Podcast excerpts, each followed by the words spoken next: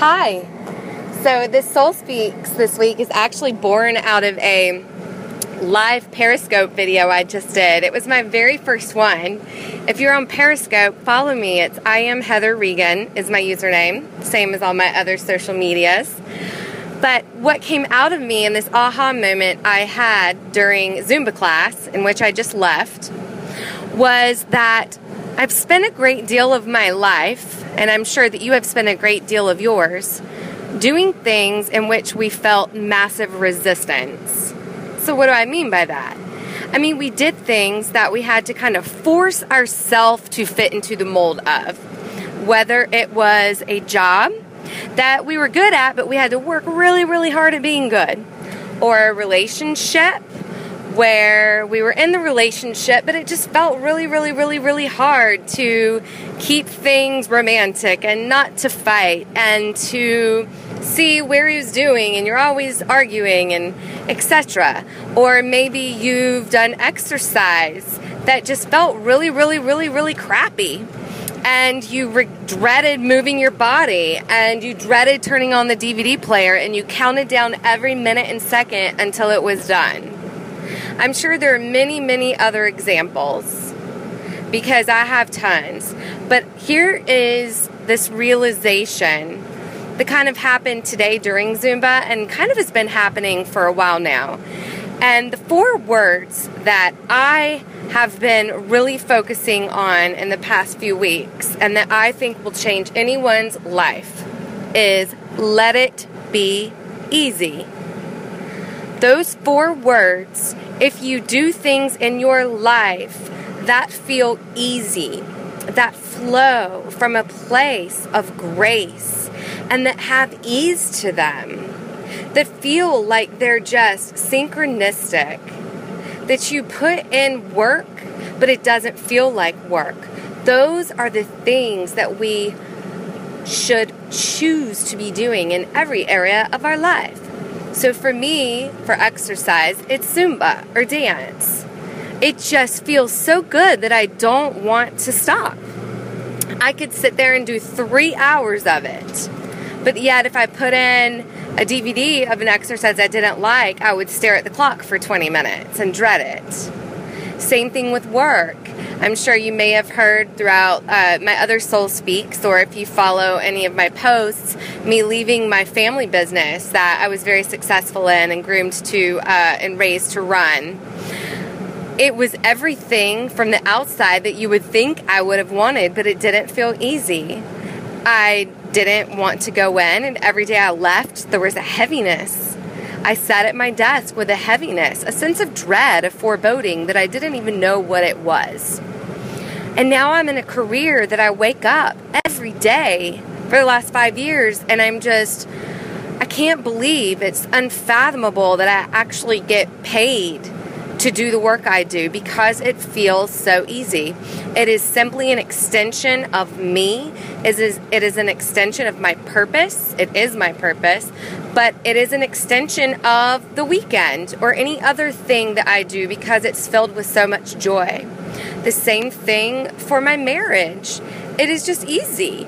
Of course, we argue. We definitely have moments of contention, but for the most part, it's easy. We don't have to work hard to ha- to love each other. We don't have to work hard to uh, make things work in our home. They just do. That is when you know that you are in what Gay Hendricks calls your zone of genius. If you have not read the book The Big Leap, I highly encourage it. I'll even put a link to it in uh, in this email. But do things that are in your zone of genius, not your zone of competence, meaning that you can do them, but they just feel really icky. So that's what I wanted to say is I want to ask you to pay attention to your days and pay attention, maybe even keep a log of the things you're doing that feel really, really, really great and that flow, and you just want more and more of them and the things that you're doing that just feel like you're wading through quicksand. Keep keep track of those. And the things that feel like you're wading through quicksand, get rid of them, delegate them. I know that there are some things like paying taxes that aren't always going to feel great. Like, I don't write a check to the IRS and go, yay! That must be done. However, I can hire a CPA to take the brunt of the burden off of me, in which I do. I try to hire things out, like cleaning my home sometimes feels icky. So I try, not all the time, but I work to find someone to come in and help me. Those are the kinds of things that we should be outsourcing. Find something that you love as far as exercise. Maybe it's not, you know, uh, it doesn't earn huge Weight Watchers points or it doesn't get your Fitbit blowing up 10,000 steps. But here's what I want to say is who cares? Listen to your body, listen to your joy. Let your joy speak for you. I was reading a book recently, I read a lot, uh, and it was a book on decluttering, the magic art of tidying up. I'll post a link to that as well. The magic art of tidying up, and it's talking about evaluating what to keep in your home of clutter, going through things, and the the mark that you look for when you ask yourself, Am I going to keep this or give it away? It has nothing to do with does it fit or how many times have I worn it? Should I, you know, donate it? Blah, blah, blah. What you ask yourself is Does this bring me joy? And if the item does not bring you joy, it goes. That's it. Does this bring me joy? Immediate response, yes or no.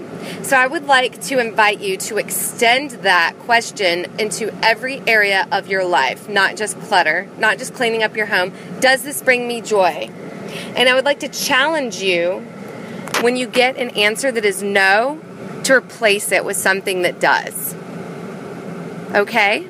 So that is the challenge for this week. Now, in a challenge, I love to have buddies and accountability. So I would love for you to jump over to the blog or write on Instagram or send me an email, whatever you feel led to do. After you really check your activities and figure out what's bringing you joy and what feels easy and what doesn't, what you're going to eliminate or what you're going to delegate or what you're going to hire out and what you're going to replace it with. What is it that truly brings you joy that you have been avoiding or putting off because you're sticking with the status quo? Or maybe it's not accepted, etc. But I want to know what is something in your life you can shift that feels hard into something that is full of grace and that makes you so happy. Respond, comment, I don't care, but I want to let I want you to let me know what it is you choose to do. I want you to state it to claim it. We are going to lift our thoughts and shift our life. And I want to know exactly from you how that's going. So, thank you so much for listening. I might even put the link to my first Periscope video that this talk was born out of. Um, it's just like three minutes long. So, if you also want to watch it as an addendum to this, um, then please do so and would love to hear from you. Thank you so much for listening as always. I love you. If you need help in your life busting through any blocks, moving out of fears and into a life that you absolutely adore and can't wait to wake up for, I hope and pray that you will make a free consultation with me and let's talk about how we can work together. I love you. Thank you. God bless you. Satnam.